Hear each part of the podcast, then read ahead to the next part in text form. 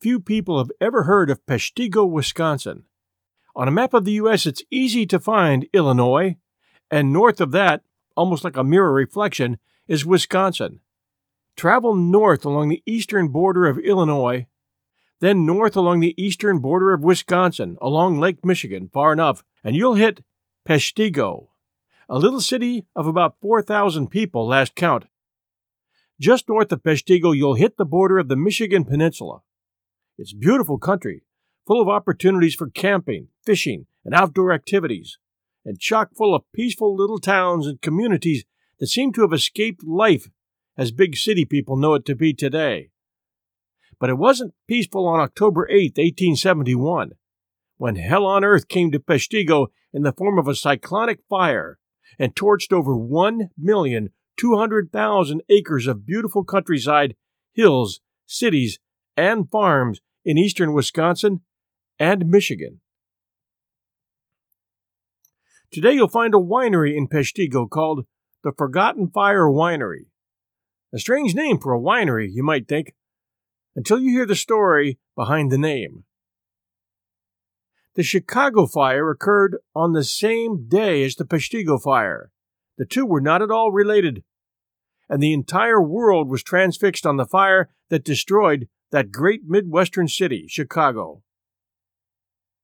There, it was a lantern thoughtlessly placed within kicking distance of a cow in the barn on DeKoven Street that was reputed to have set off the most destructive metropolitan blaze in the nation's history, resulting in property damage of over $200 million, and that was a lot for back then, and virtually annihilating the city's core. But Chicago wasn't the only disaster that occurred that day in the upper Midwest. On that fateful day of October 8, 1871, fires were raging all through the upper Midwest. In Holland and Manistee, Michigan, across the 40 mile wide Lake Michigan, and at Port Huron on the southern end of Lake Huron, miles away from Peshtigo, all of them far from Chicago. In the forests of the upper Midwest, Lack of rainfall made conditions ripe for fires then, and when they did come, a powerful front swept in from the west and whipped those fires into cyclones. How bad was Peshtigo? It burned to a crisp an area half again as large as the state of New Hampshire and killed somewhere between 1,500 and 3,000 people. They had no way of knowing just how many back then, and many were literally turned to ashes from the extreme heat. The loss to forest, farms, towns, and livestock was immeasurable. It created a firestorm so intense and fast that it threw rail cars and houses in the air and incinerated them. Like EF5 tornadoes, there were miles wide, terrible cyclones of fire containing superheated flames of at least 2,000 degrees Fahrenheit. If you can picture that, it was literally hell on earth. Today at 1001 Heroes, Legends, Histories, and Mysteries, we share eyewitness accounts and the story of that fire in memory to those who suffered its destruction. To this day, the Peshtigo fire remains the deadliest forest fire on record in the U.S. To give you a little background, the setting of small fires was a common way to clear forest land for farming and railroad construction. On the day of the Peshtigo fire, a cold front had moved in from the west bringing strong winds that fanned the fires out of control and escalated them to massive proportions. A firestorm ensued. In the words of Peshtigo fire authors Gess and Lutz, in a firestorm, the superheated flames of at least 2,000 degrees Fahrenheit advance on winds of 110 miles per hour or stronger. The diameter of such a fire ranges from 1,000 to 10,000 feet. When a firestorm erupts in a forest, it's a blowup, nature's nuclear explosion. By the time it was over, 1,875 square miles, or 1.2 million acres of forest, had been consumed. Twelve entire communities were destroyed. It's called the Peshtigo Fire because Peshtigo suffered the most casualties. An accurate death toll has never been determined. Between 1,200 and 2,500 people are thought to have lost their lives. The 1873 report to the Wisconsin legislature listed 1,182 names of deceased or missing residents. In 1870, the town of Peshtigo had 1,749 residents. More than 350 bodies were buried in a mass grave, primarily because so many had died that no one remained alive who could identify all the bodies. Peshtigo depended upon forestry and wood production for its livelihood. In the fall of 1871, like other localities to which the expanding railroads were bringing an undreamed prosperity, Peshtigo, on the river of the same name, the Peshtigo River, in Marinette County, was exploiting the surrounding forest lands to the fullest advantage. William G. Ogden, the Chicago millionaire, had invested heavily in what was then the country's largest woodenware factory to convert the river-borne logs into such articles as pails, tubs, broom handles, barrel covers, and clothespins. There was also a sawmill, a sash, door, and blind factory, a foundry and blacksmith shop, stores, hotels, a boarding house, and, to the villagers' considerable pride, a schoolhouse, and a Protestant as well as a Catholic church. All this was as of the early evening of October 8th, when the village's official population of 1,700 was swollen by an influx of recently arrived laborers to work on the railroad right of way, in addition to the usual number of salesmen, travelers, and visitors that could be found at any similar village. By daylight, less than 1,000 of this number were still alive, and only one structure, a partially constructed house, remained standing. The occurrences of that dreadful night have never been accorded their proper place in the history of American disasters, primarily because Chicago's ordeal was by its very nature more spectacular, more universally publicized, and more often revived in print. Peshtigo's chief historians have been two journalists and a novelist. The journalist, Frank Tilton, a Green Bay newspaperman who in 1871 put together a book of eyewitness accounts and his own reportage to sell for the benefit of survivors. And Robert W. Wells of the Milwaukee Journal, who in 1968 gave the Peshtigo story a skillful and readable reconstruction.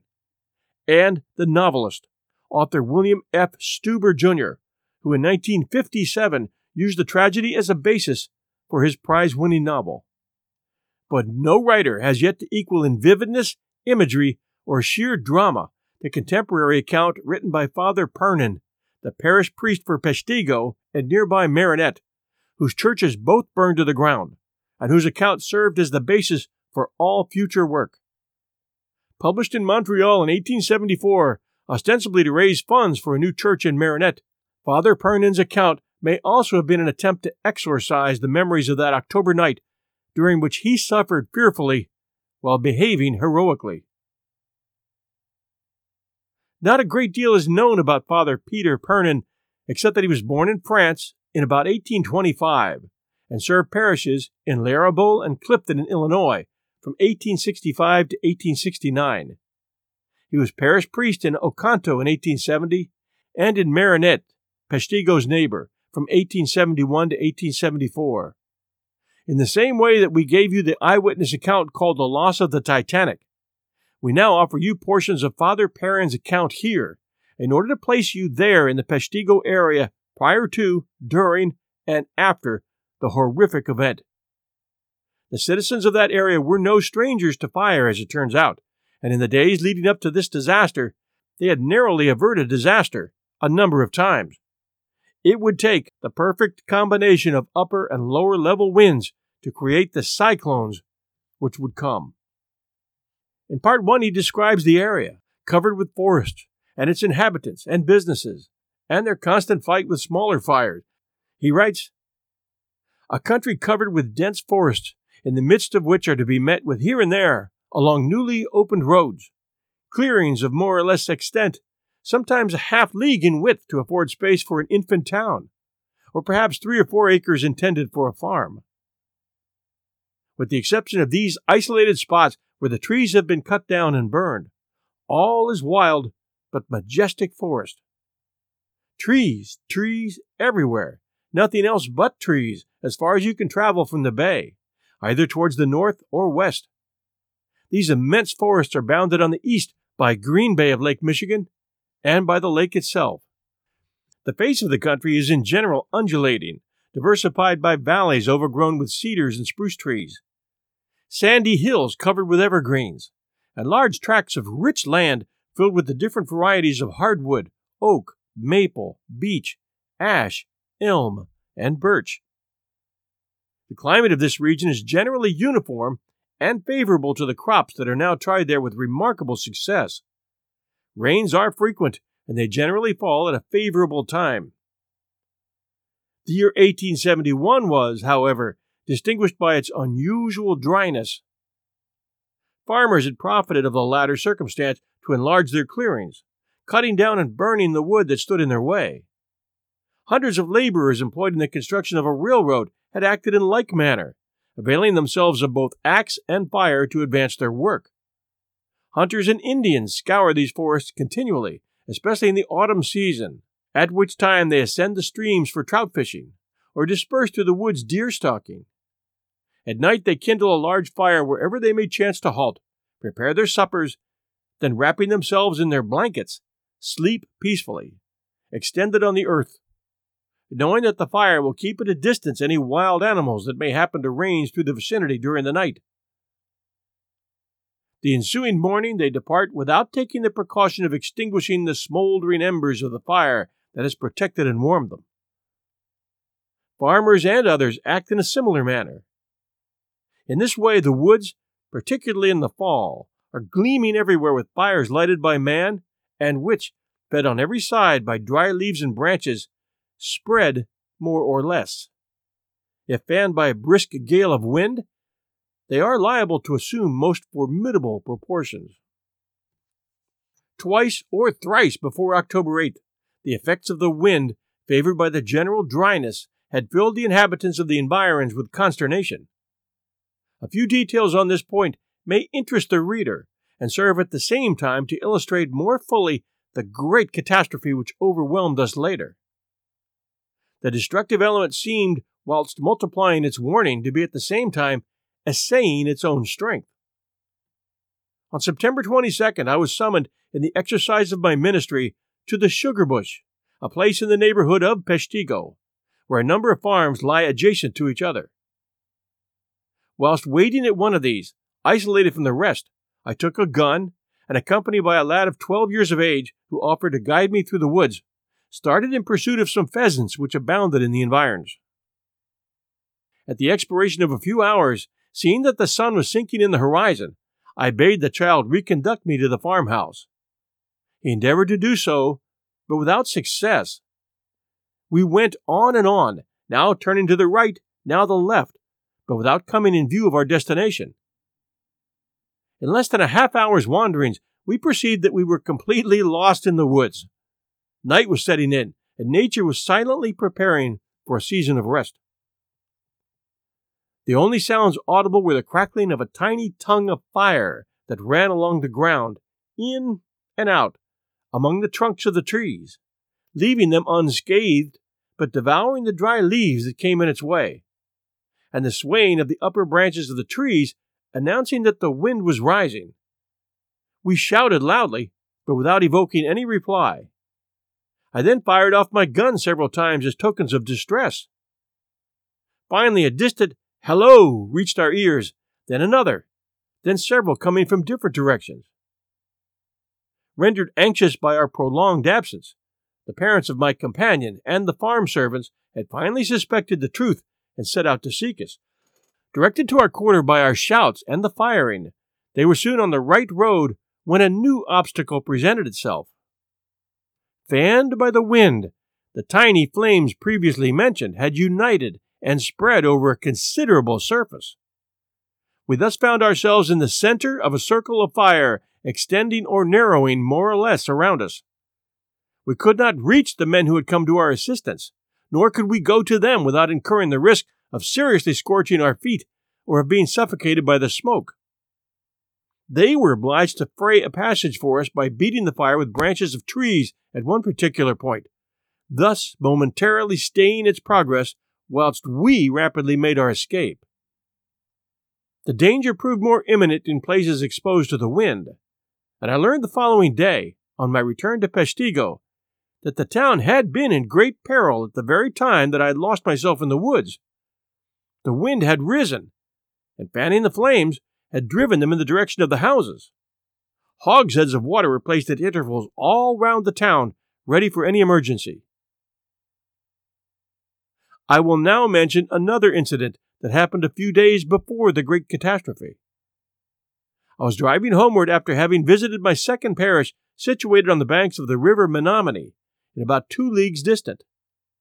Whilst quietly following the public road open to the forest, I remarked little fires gleaming here and there along the route, sometimes on one side, sometimes on the other. Suddenly I arrived at a spot where the flames were burning on both sides at once with more violence than elsewhere. The smoke, driven to the front, filled the road and obscured it to such a degree that I could neither see the extent of the fire nor judge the amount of danger. I inferred, however, that the latter was not very great, as the wind was not against me. I entered then, though at first hesitatingly, into the dense cloud of smoke left darkening behind by the flames burning fiercely forward. My horse hung back, but I finally succeeded in urging him on, and in five or six minutes we emerged safely from this labyrinth of fire and smoke. Here we found ourselves confronted by a dozen vehicles arrested in their course by the conflagration. Can we pass? inquired one. Yes, since I have just done so, but loosen your reins and urge on your horse, or you may be suffocated. Part 2 It may thus be seen that warnings were not wanting. I give now another trait, more striking than either of these just related, copied from a journal published at Green Bay.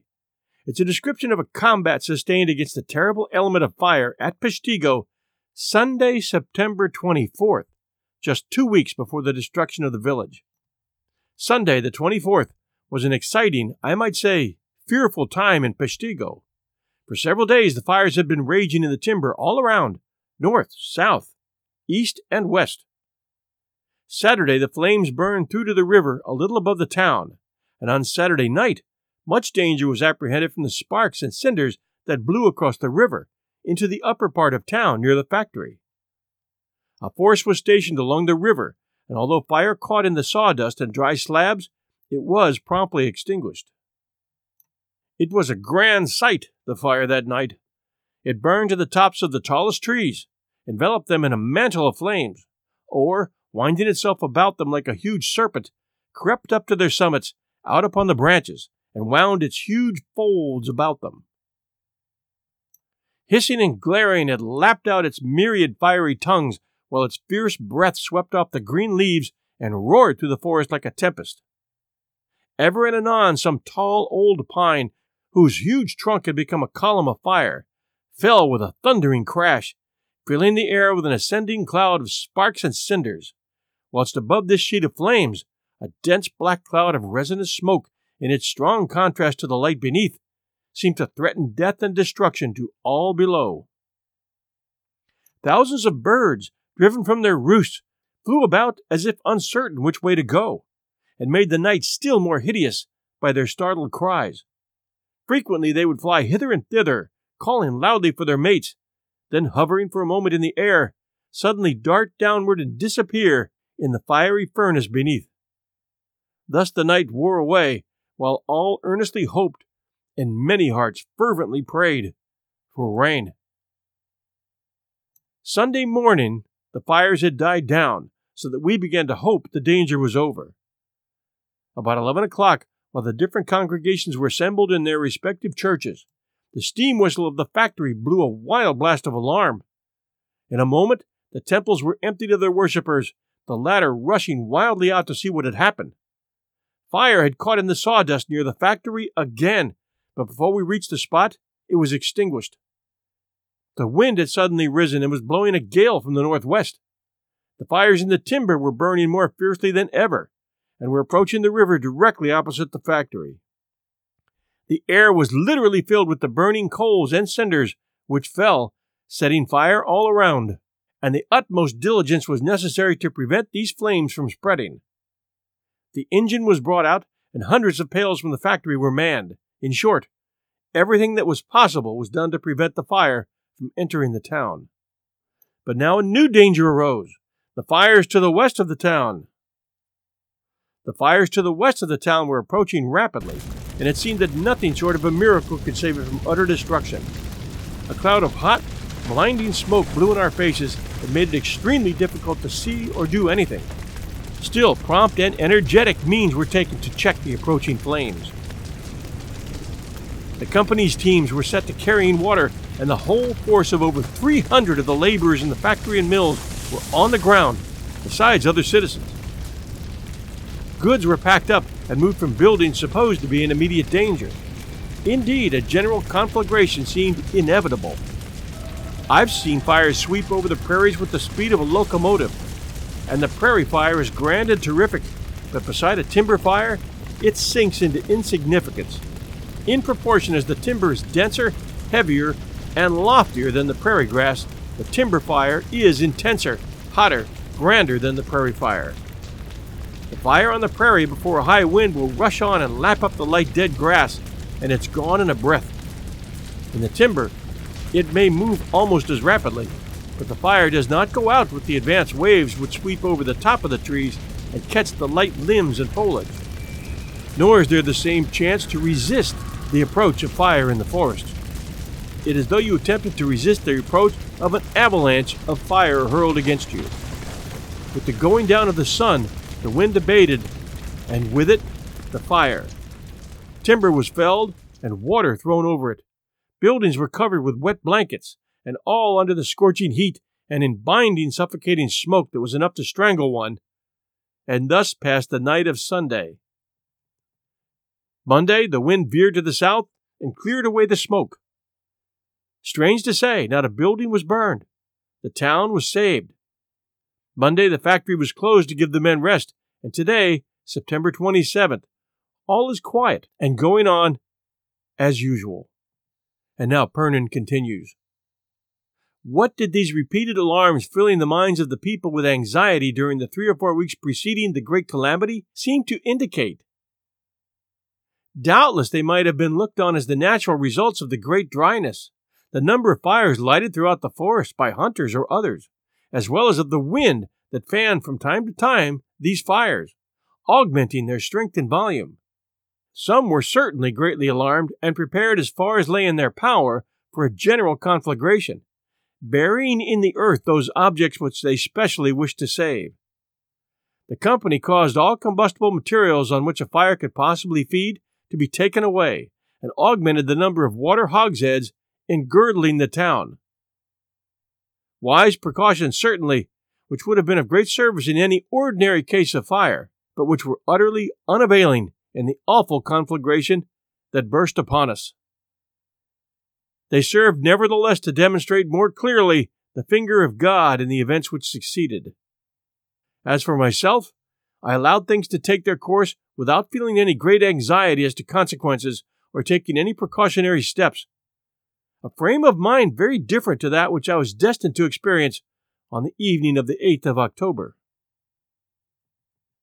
The afternoon of October 8th passed in complete inactivity.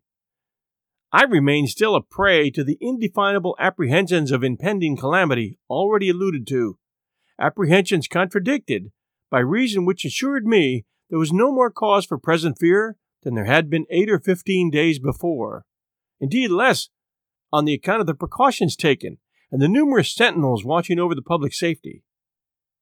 These two opposite sentiments one of which persistently asserted itself despite every effort to shake it off, whilst the other, inspired by reason, was powerless to reassure me, plunged my faculties into a species of mental torpor. In the outer world, everything contributed to keep alive these two different impressions. On one side, the thick smoke darkening the sky, the heavy, suffocating atmosphere, the mysterious silence filling the air, so often a presage of storm, seemed to afford grounds for fear in case of a sudden gale.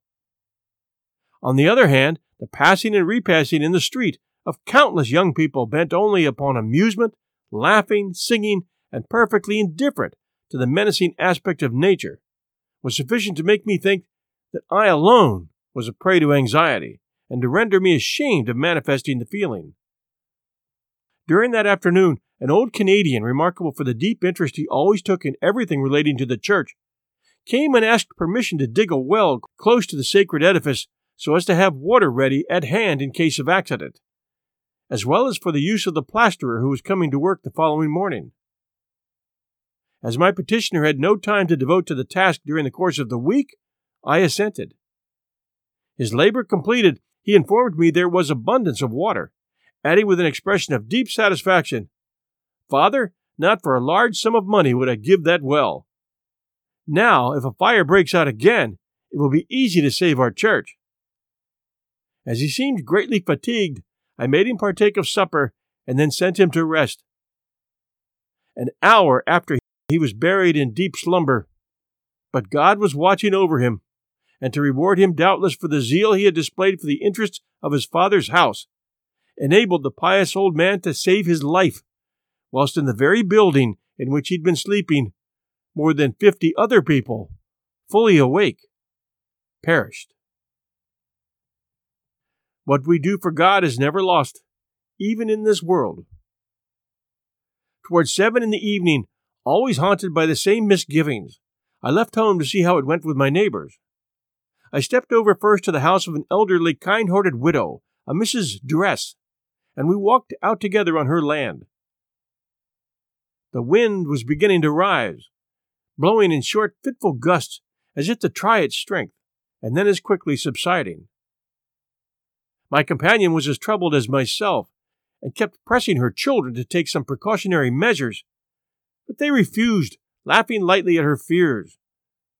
At one time, whilst we were still in the fields, the wind rose suddenly with more strength than it had yet displayed, and I perceived some old trunks of trees blaze out, though without seeing about them any tokens of cinder or spark, just as if the wind had been a breath of fire, capable of kindling them into a flame by its mere contact.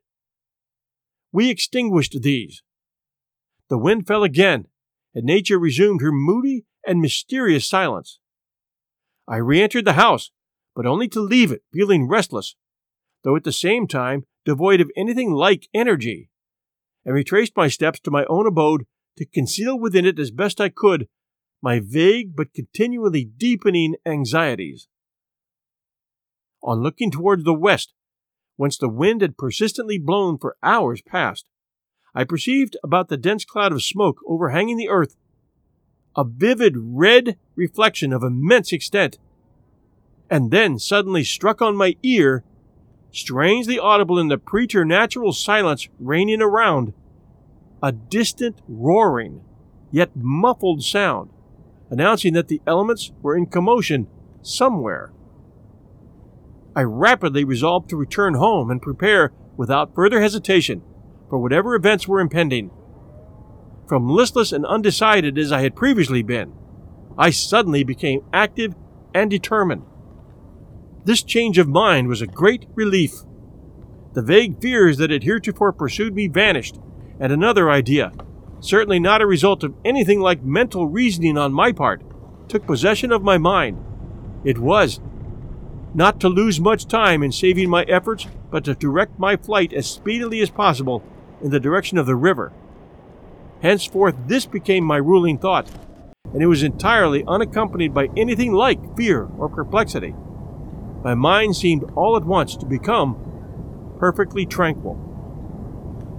Part 3 It was now about half past eight in the evening.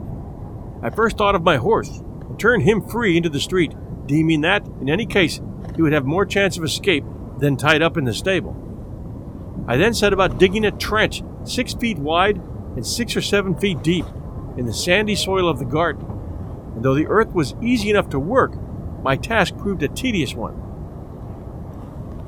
The atmosphere was heavy and oppressive, strangely affecting the strength and rendering breathing painful and laborious. The only consideration that could have induced me to keep on working when I found it almost impossible to move my limbs was the fear, growing more strongly each moment into a certainty, that some great catastrophe was approaching. The crimson reflection in the western portion of the sky was rapidly increasing in size and in intensity. Then, between each stroke of my pickaxe, I heard plainly, in the midst of the unnatural calm and silence reigning around, the strange and terrible noise already described, the muttered thunder of which became more distinct as it drew each moment nearer. This sound resembled the confused noise of a number of cars and locomotives approaching a railroad station, or the rumbling of thunder, with the difference being that it never ceased, but deepened in intensity each moment more and more. The spectacle of this menacing crimson in the sky, the sound of this strange and unknown voice of nature constantly augmenting in terrible majesty, seemed to endow me with supernatural strength. Whilst tolling thus steadfastly at my task, the sound of human voices plainly audible amidst the silence and species of stupor reigning around fell on my ear. They betrayed on the one hand thoughtlessness, on the other folly. A neighboring American family were entertaining some friends at tea. The room which they occupied at the moment overlooked my garden. Thus they could see me, whilst I could as easily overhear them. More than once, the smothered laughter of some of the guests, especially of the young girls, fell on my ear. Doubtless they were amusing themselves at my expense out there with the pickaxe. About nine, the company dispersed, and Mrs. Tyler, the hostess, approached me. Actions of the priest always make a certain impression, even on Protestants. Father? she questioned. Do you think there's any danger? I do not know, was my reply, but I have very unpleasant presentiments and feel myself impelled to prepare for trouble. But if a fire breaks out, father, what are we to do? In that case, madam, seek the river at once. I gave her no reason for advising such a course. Perhaps I had really none to offer, beyond that it was my innate conviction Apparently, she had listened. Shortly after, Mrs. Tyler and her family started in the direction of the river, and they were all saved. I learned later that out of the eight guests assembled at her house that evening, all perished. At a short distance from home, on the other side of the street, was a tavern. This place had been crowded all day with revelers, about 200 young men having arrived that Sunday morning at Peshtigo by the boat to work on the railroad. Many were scattered throughout the town where they'd met acquaintances, while a large number were lodging at the tavern just mentioned. Perhaps they had passed the holy time of Mass drinking and carousing there. Towards nightfall, the greater part of them were too much intoxicated to take any share in the anxiety felt by the more steady members of the community, or even to notice the strange aspect of nature. Whilst working in my garden, I saw several of them hanging about the veranda of the tavern or lounging in the yard. Their intoxicated condition was plainly revealed by the manner in which they quarreled, wrestled, rolled on the ground, filling the air the while with, with wild shouts and horrid blasphemies. When hastening through the street on my way to the river at the moment the storm burst forth, the wind impelled me in the direction of this house. A death like sentence now reigned within it, as if reason had been restored to the inmates, or fear had suddenly penetrated to their hearts. Without shout or word, they re entered the place, closing the door as if to bar death out. A few minutes later, the house was swept away. What became of them, I know not. After finishing the digging of the trench, I placed within it my trunks, books, church ornaments, and other valuables, covering the hole with sand to a depth of about a foot. While still engaged at this, my servant, who had collected in a basket several precious objects in silver committed to my charge, such as crosses, medals, rosaries, etc., ran and deposited them on the steps of a neighboring store, scarcely conscious in her trouble of what she was doing. She hastily returned for a cage containing her canary, which the wind, however, almost immediately tore from her grasp. And breathless with haste and terror, she called to me to leave the garden and fly. The wind, the forerunner of the tempest, was increasing in violence, the redness in the sky deepening, and the roaring sound like thunder seemed almost upon us. It was now time to think of the Blessed Sacrament, object of all objects, precious, priceless, especially in the eyes of a priest. It had never been a moment absent from my thoughts, for of course I had intended from the first to bring it with me. Hastening then to the chamber containing the tabernacle, I proceeded to open the ladder, but the key, owing to my haste, slipped from my fingers and fell. There was no time for farther delay, so I caught up the tabernacle with its contents and carried it out, placing it in my wagon, as I knew it would be much easier to draw it thus than to bear it in my arm. My thought was that I should meet someone who would help me in the task. I re entered to seek the chalice which had not been placed in the tabernacle when a strange and startling phenomenon met my view.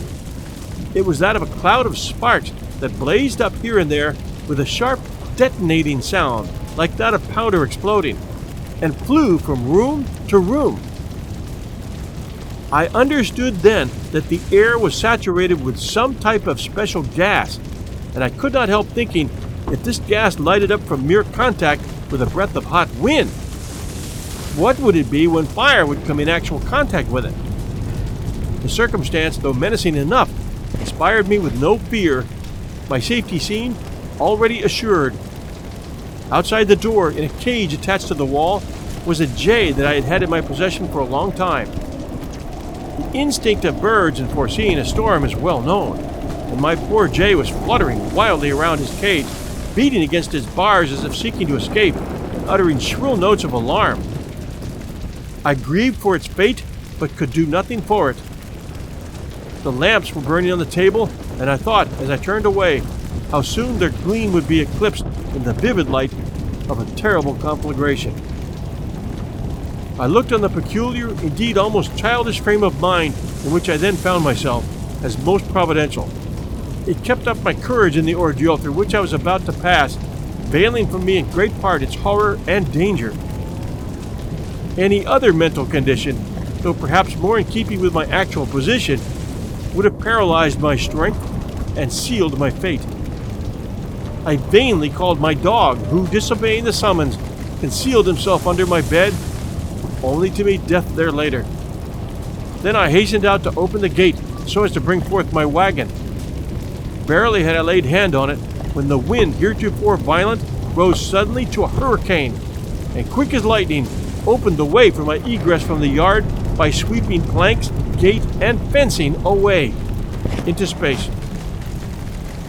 The road is open, I thought. We have only to start.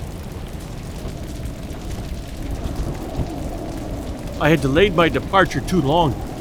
It would be impossible to describe the trouble I had to keep my feet, to breathe, to retain hold of the buggy which the wind strove to tear from my grasp, or to keep the tabernacle in its place.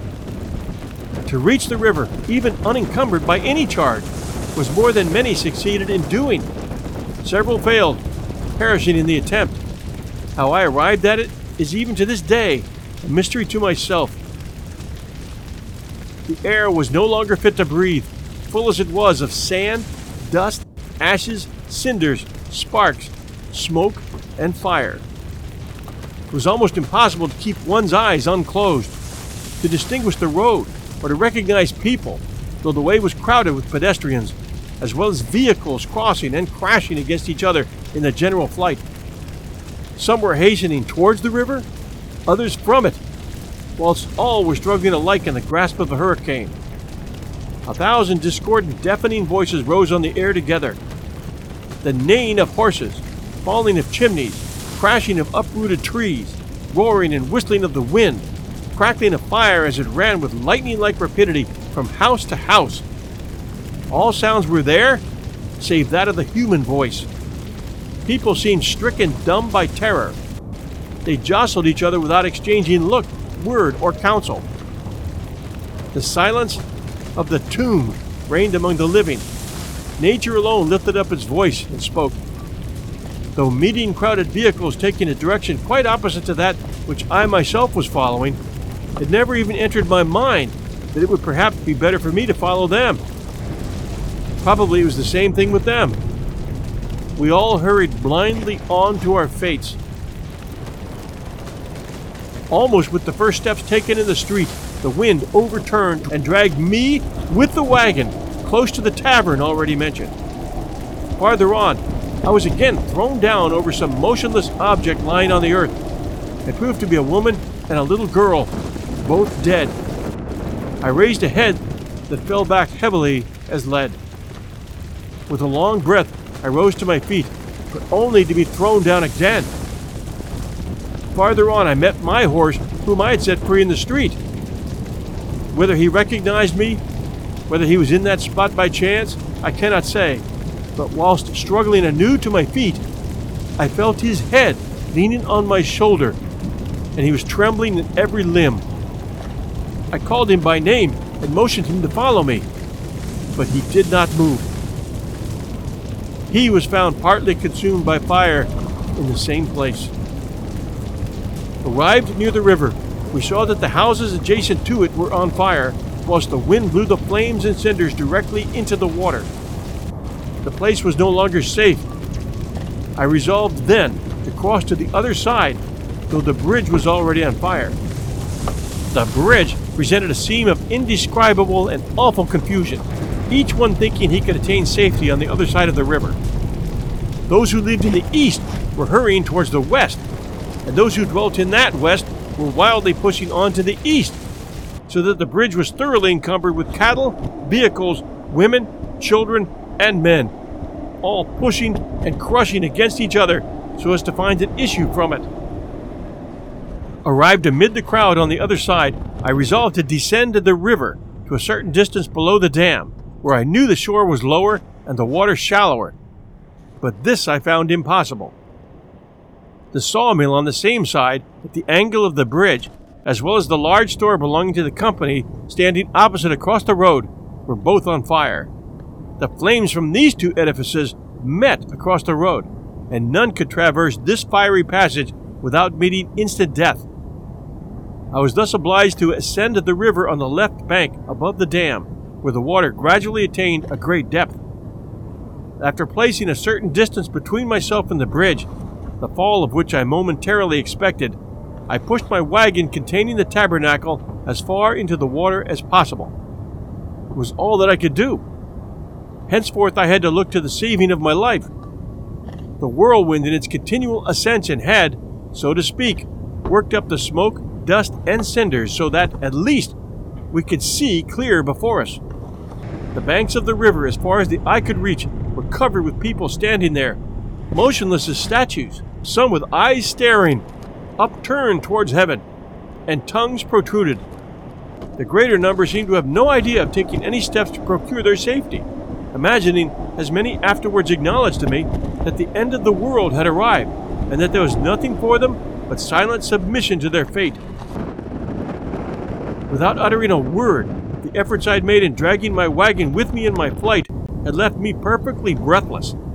Besides, the violence of the storm entirely prevented anything like speech. I pushed the person standing on each side of me into the water. One of these sprang back again with a half smothered cry, murmuring, I am wet! But immersion in water was better than immersion in fire. I caught him again and dragged him out with me into the river as far as possible. At the same moment, I heard a splash of the water along the river's brink. All had followed my example. It was time. The air was no longer fit for inhalation, whilst the intensity of the heat was increasing. A few minutes more, and no living thing could have resisted its fiery breath. Join us next Sunday for the exciting conclusion of the Peshtigo Fire at 1001 Heroes, Legends, Histories, and Mysteries. There's a lot of neat stuff going on at 1001 Heroes and 1001 Stories Network and I wanted to update you and keep you in the loop. First, if you haven't checked out our support page at patreon.com forward slash 1001 Stories Network, please do. That link is in the show notes. We're getting new support to our show, and I can see everyone coming in is enjoying the two special offerings there our Best of 1001 episodes and our Prime Cuts episodes. These are basically half hour episodes that I'm doing exclusively for our Patreon supporters who are helping us reach 1001 shows. So if you like 1001 and want more, patreon.com forward slash 1001 Stories Network is the place to find it. May and June were the months of interviews here, really great ones, and I hope you've enjoyed them. Stay tuned for George Mason, the founding father who gave us our Bill of Rights, coming soon and Dutch Girl, the story of Audrey Hepburn's role in the Dutch resistance in World War II, should be out by the time you hear this. This past week, The Earhart Show vanished, interviewed me, and when that episode's available, I'll let you know. More and more people are waking up to the strong likelihood that she and Fred Noonan were on a mission for the U.S. to spot Japanese fortifications in the Pacific in 1937 when they were captured and that the U.S. government has stayed silent regarding their knowledge of that for 80 years. It's time those two were at least given proper honors for being the first Americans to die as a result of Japanese aggression in the Pacific. And speaking of Japanese aggression in the Pacific, I did not appreciate the very short sighted review given me at 1001 Heroes lately, calling me a racist for using the term Jap planes as they attacked the U.S. aircraft Yorktown and others during the Battle of Midway, which was what that episode was. That's what our servicemen called them between 1937 and 1945, when the Japanese military was killing captives by the tens of thousands and performing suicide missions similar to ISIS all throughout the Pacific theater for their emperor. Except our servicemen usually added the word damn in front of Japs. I will continue to portray history correctly, despite complaints that I should twist that time in history to please today's politically correct crowd that can only see history through modern day filters, like telling me that the U.S. cavalry were wanton killers preying upon innocent Indians, or implying that we never should have bombed Hiroshima. Please study and learn your history. Learn it from both sides. That's all I ask. And that's what I try to do at our show. As for the Japanese people, they are industrious, intelligent, and by all accounts, a kind people. I have never referred to them as Japs in my many World War II stories. As for their military, starting in 1937 when they invaded China and killed what is today estimated at over 1 million innocents, and then they followed up by attacking the U.S. at Pearl Harbor and Wake, and then the Philippines and Indonesia, the Dutch East Indies, Burma, Thailand, and many islands in the Pacific where they enslaved or killed prisoners, until 1945 when they surrendered and the truth of their wartime atrocities, which were many, became known and documented through years of war trials. Many U.S. veterans then and now describe their military then as Japs. And if any of you do have a problem with a specific episode, please email me at 1001storiespodcast at gmail.com. Don't hit the whole show with a lousy review calling me names. Thanks to all of you who do send reviews. And for those of you who haven't yet sent a review, who are Apple listeners, I would appreciate getting some new reviews at 1001 Heroes.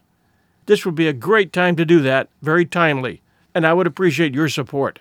Also, big news coming up on the Ancestry front, and you'll be getting that update uh, fairly soon, hopefully within the next couple of weeks. But using Ancestry, I was able to find the names of my bio parents, and that story's coming soon. Thank you all so, so much for being great listeners and fans and for your support at Patreon. It's appreciated very, very much. Oh, and don't forget to enjoy our other shows 1001 Stories for the Road, where we now have Tarzan, and we just finished Treasure Island. And those are being enjoyed a lot. They're very, very popular. And we also have 1001 Classic Short Stories and Tales. And we, we've got an O. Henry double feature out this week. I know you'll enjoy it. If you haven't heard that show, 1001 Classic Short Stories, you need to give it a try. We'll be back soon. Thanks for your support.